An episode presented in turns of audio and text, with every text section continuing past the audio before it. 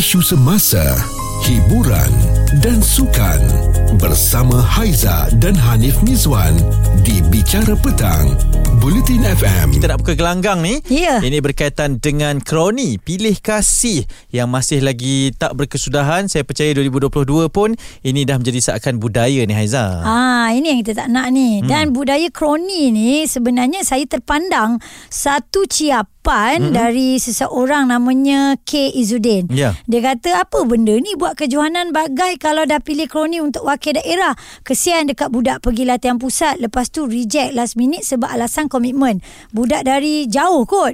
Tu pun pergi latihan tak pernah miss. Kau bagi alasan yang tidak-tidak je sebab nak ambil budak kau. Hmm. Ya. Sebab ini tentang pemilihan mungkin uh, sukan sekolah ke Hmm. apa kan. Uh, untuk Aiza pula Aiza melihat budaya kroni ni bukan sahaja ada dalam sekolah. Okey. Pekerjaan selalu lah apa yang saya tengok yang saya dengar daripada kawan-kawan dekat pun Mm-mm. bila kata alah aku pergi juga interview tu Aha. tapi kan tak dapat pun sebab dia dengar pula cerita daripada yang lain Mm-mm. sebenarnya yang panggil-panggil tu buat promo tu uh, terbuka untuk semua tu Yup. macam buat syarat je. Ah. Sebenarnya kita datang ni untuk memeriahkan je konon biar nampaklah pekerjaan tu ramai orang nak apply. Mm-mm. Rupanya dah ada dah orang-orang yang dipilih. Ya kan dan itu menjadi seakan budaya pula sekarang dan sampailah uh, ada orang cakap ni dalam konsep belajar pun hmm. uh, maksudnya kalau lah kita nak lulus sesuatu ni uh, kita kena jadi favourite favourite kepada pensyarah Ada favoritism. Betul favoritism hmm. uh, ataupun favorite kepada bos kalau hmm. kita nak cepat naik pangkat Ya. uh, ataupun kalau kita nak dapat banyak kerja kan hmm. uh, kita ni dipilih kita perlu jadi favorite lah uh, dan dalam arti kata lain uh, kadang-kadang bukan sebab utama ataupun bakat tu yang dipandang bukan sebab kerana kualiti kerja kita tu yang dipandang Mm-mm. tapi kerana uh, kita ni favorite orang tu kita ni kenalan orang ni Ya. uh, jadi budaya yang macam tu yang sebenarnya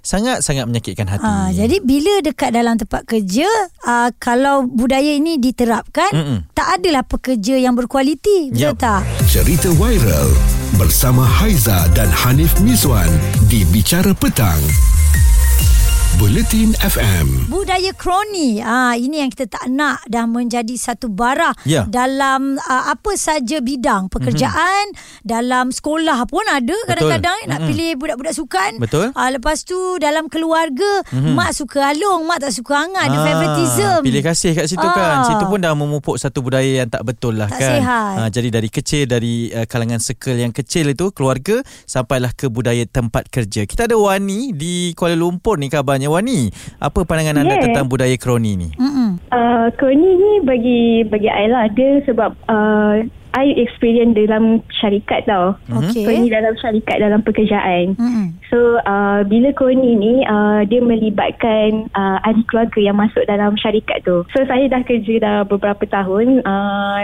daripada company Cina ataupun Melayu. Saya rasa dua-dua company ni memang ada kroni. Ah. Oh dia tak kira lah bangsa kroni. apa pun sebenarnya Betul. sama Betul. ah. Dah dinormalisasikan lah eh menurut awak? Okey, sebab uh, bila ada kroni yang masuk ni, dia uh, keistimewaan dia dia tak ada interview yang proper. Okey. Dia uh, dia boleh masuk uh, kerja walaupun dia tak ada pengalaman kerja kan, dia Mm-mm. boleh terus masuk. Mm-mm. And uh, uh, dia tak ada kelulusan akademik pun ikut jawatan tu Ah, dia tak ada okey. pun sebenarnya Ini- terus ini- boleh dapat. Wani ni kalau lalu jalan tol ni RFID lah terus terbuka je Zans eh Ya betul.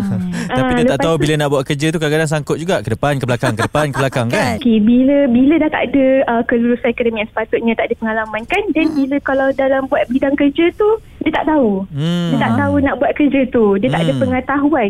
Uh, Actually pengetahuan asas pun tak tahu sebenarnya. Hmm. Ah.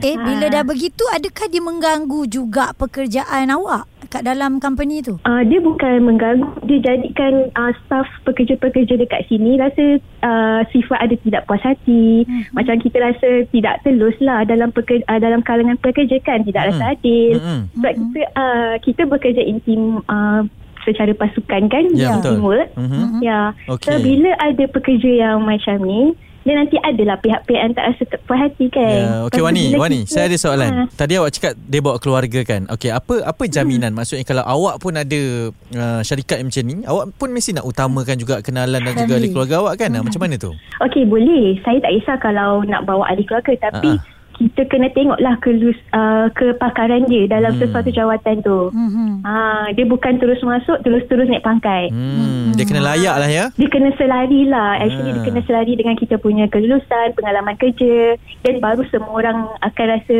uh, Happy Dalam Hmm. bekerja okay, Lagi satu Bila yang kroni kerja Yang saya nampak ni Dia ada keistimewaan dia Tiba-tiba dia boleh guna uh, Apa ni Kenderaan Dapat kenderaan syarikat Hmm. Automatik Oh, yang lain-lain tak dapat? Tak Oh, okay. Boleh pers- Untuk digunakan Secara personal lah Okey, uh, kita nampak kat sini uh, dia dah dah gunakan satu budaya kroni ni. Ha-ha. Lepas tu satu lagi yang diambil ni pula ambil kesempatan. Betul. Saya rasa kalau dia guna dia guna budaya nak masuk kerja macam gini, lepas tu dia seiring dengan tim-tim yang lain. Ya. Tu tak ada masalah kot. Ini Haiza dan Hanif Mizwan di Bicara Petang, Bulletin FM. Ini gelanggang untuk kita berbicara eh berkaitan Ya. dengan kroni uh, kenapa masih lagi berlaku dan mungkin ada pengalaman yang uh, kita rasa tak best sangat sebab kroni ni kan. Ha, kita ada Husna ni pernah tak ada kroni-kroni atau pilih kasih zaman-zaman sekolah lu? Kalau macam dulu saya saya rasa eh hmm. sebab saya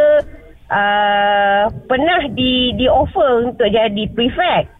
Oh, okey. Tapi Ah, ada, ada ada kroni tak? Saya tak nak. Saya memang ada kroni sebab saya uh, anak kepada yang mengajar di sekolah tu lah tapi saya tak nak. Oh, anak cikgu. Ah, Oh. ah, tetapi sekarang bila saya perhatikan kalau dulu eh saya perasan prefect adalah budak-budak yang pandai. Okey. Ah, kalau dulu eh, Mm-mm. ya 80s, 70s dulu eh. Mm-mm. Ah.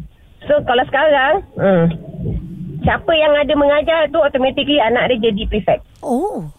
Oh ya, okey. Ya, tu saya perasan lah. Saya pun tak tahulah kalau sekolah lain. Dia dah tak Tapi pakai saya dah, undian-undian lagi. Dah tak pakai dah. Saya tak nampak lah kat situ. Tapi kalau tengok majoriti memang.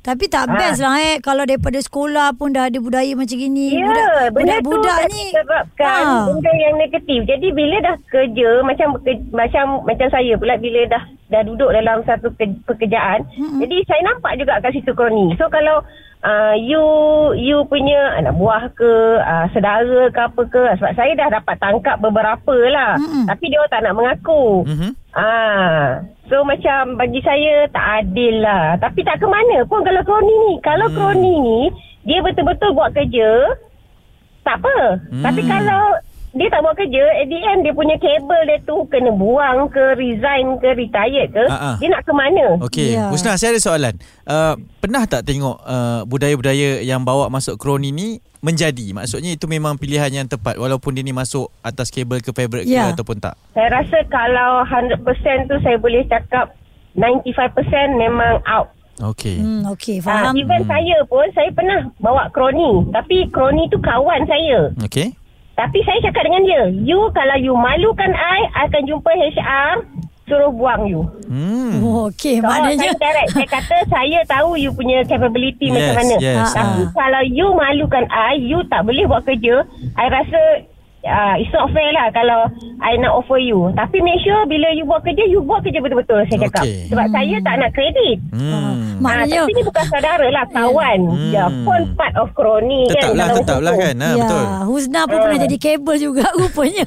Ah, tapi saya akan make sure yang dia tak malukan saya. ya, Okey. betul. Ah, saya tak betul. suka macam tu. Dan jangan sebut. Saya kata jangan petik nama saya. Saya yang bawa you masuk. Okey. Ha, ha, kalau dia berjaya bolehlah petik kan? Mm-mm. Tak, saya tak nak juga. Jangan juga. Okey. Ah, okey, okey. Berjaya kredit pada dia lah maksudnya. Yes, Okey. saya nak dia dia berdiri atas kaki dia sendiri. Atas Faham. usaha dia sendiri. Setuju. Baik, okey. Rasa macam kena marah lah Aizah. Ya, sebab apa? Dia dia Kosian yang tegas ni. Ah Ha. betul juga dia firm lah kan. Ha, ha. Tapi yelah ah, macam-macam boleh jadilah eh. Macam dia dia tadi cerita dekat banyak bidang saya dia nampak. Mm-mm. Okey, boleh hantarkan lagi apa saja anda rasa pandangan anda tentang kroni ni Mm-mm. patutkah kita terapkan budaya ni daripada kecil daripada sekolah dah ajar Ya, betul. sampai ke besar nanti dibawa eh. Hmm, ataupun titipkan perkongsian anda di Twitter kami. Kita ada buat polling di sana eh Mhm. untuk anda undi dan nanti kami akan bacakan. Bicara Petang bersama Haiza dan Hanif Miswan di Bulletin FM. Tadi kita dah berbicara berkenaan dengan di tempat kerja kan. Mm-hmm. Ada juga Husna kongsikan tentang Sekolah. pengalaman sekolah kan. Ha-ha. Maksudnya dari awal-awal sekolah itu kroni dah ada. Itu mungkin membawa sampai ke sekarang. Kita mm-hmm. ada Anne dari Kuala Lumpur yang mungkin ada perkongsian berkenaan berkaitan dengan kroni ataupun favourite ini Anne? Uh, ia berkisah tentang diri saya. Saya uh, uh, mempunyai uh, empat orang adik-beradik termasuk diri saya. Saya merupakan anak sulung. Mhm. Jadi uh, ia mengisahkan uh, tentang uh, mak saya. Mak saya ni uh, dia lebih uh, me, me, apa orang kata me, menyukai anak-anak lain berbanding saya. Melebihkan yang Ya. lain lah. Oh. Uh, yes, melebihkan yang lain uh, Mm-mm. daripada saya.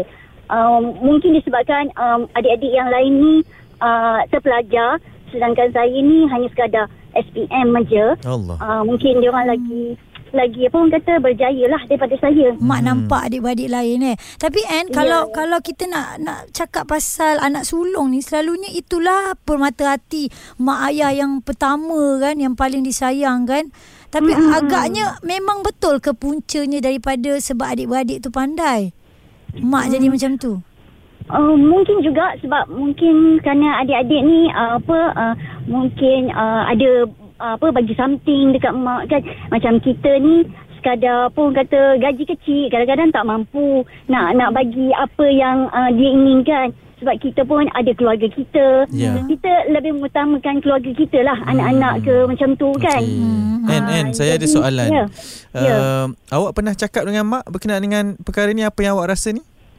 Uh, saya pernah cakap dengan mak tapi mak saya jenis dia tak boleh terima dia tak nak terima means maksudnya apa kata saya dia macam uh, menindakkan uh, Hmm. macam dia tak mau dengar lah uh, macam tak nak terima apa pendapat saya macam tu kalau saya katakan uh, uh, mak uh, apa macam beza-bezakan saya dengan adik-adik beradik atau Uh, dia kata tak ada, tak ada. Tapi hakikatnya kita boleh nampak. Ya. Sebab bila bila dia dengan kita, dia cakap lain. Mhm. Tapi bila dengan adik-beradik lain, Ya. dia memburuk-burukkan uh, saya macam tu. Oh, Okey okey. Anne, uh, Haiza dapat rasa kesedihan tu tau. Tapi bagaimana dengan diri awak eh bila awak rasa sangat yang memang mak ni ada buat apa pilih kasih pada dengan adik-beradik yang lain. Waktu awak sedih tu dekat siapa awak curahkan rasa tu Anne?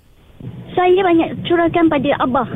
Abah Okey. yang uh, uh, apa orang kata uh, memahami saya. Mhm. Sebenarnya kalau nak diikutkan saya kurang dengan abah kecil. Mhm. Mm-hmm. Yalah sebab kita anak perempuan Ya. lebih dengan mak kan Betul, betul. betul. Tapi bila kita dah uh, tahu yang sebenarnya mak macam ni dan disebabkan mak juga saya dengan adik-beradik bermasa muka. Hmm. uh, bermasam muka jadi tak bertegur siapa jadi kita macam saya dah jadi macam orang asing Ya. uh, dan saya kalau saya balik pun uh, uh, saya akan berjumpa dengan abah kat luar tak Ya. akan datang balik ke rumah sebab Ada Sampai sekarang Sampai eh. sekarang. Ke, sebab- sampai sekarang ya, Ya. sebab uh, macam kehadiran saya tidak di apa di uh, di dialu-alukan kat rumah uh, macam tu Ya, Anne, So, Anne. Ya. ya ya Uh, maksudnya awak seorang ibu sekarang betul ya?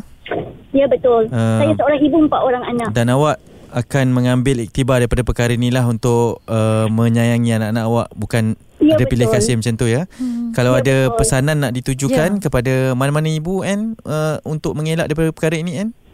Ya, saya harap pada ibu-ibu yang di luar tu kalau boleh jangan pilih kasih antara anak yang baik ataupun anak yang tak baik atau anak yang pandai dengan yang tak pandai. Kita layan mereka sama saja. Tak ada bezanya. Uh, cuma mungkin kadang-kadang yang kurang pandai tu mungkin juga satu hari nanti Allah akan bagi dia yang akan menjaga orang tua kita Hmm. bila dia orang susah Ya. ataupun sakit macam Ya. tu. Mhm. Kita tak tahu kan. Uh, kita tak tahu ini semua ketentuan Allah Taala. Jadi saya harap ibu-ibu kat, kat luar tu jaga dan sayangilah anak dengan sebaik mungkin. InsyaAllah. Okey, ah, oi.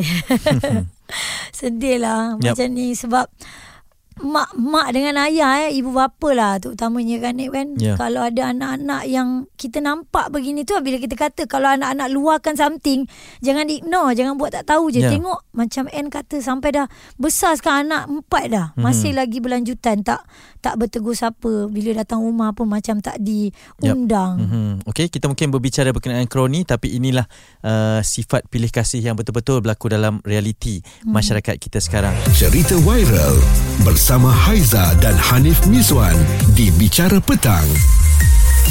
Buletin FM.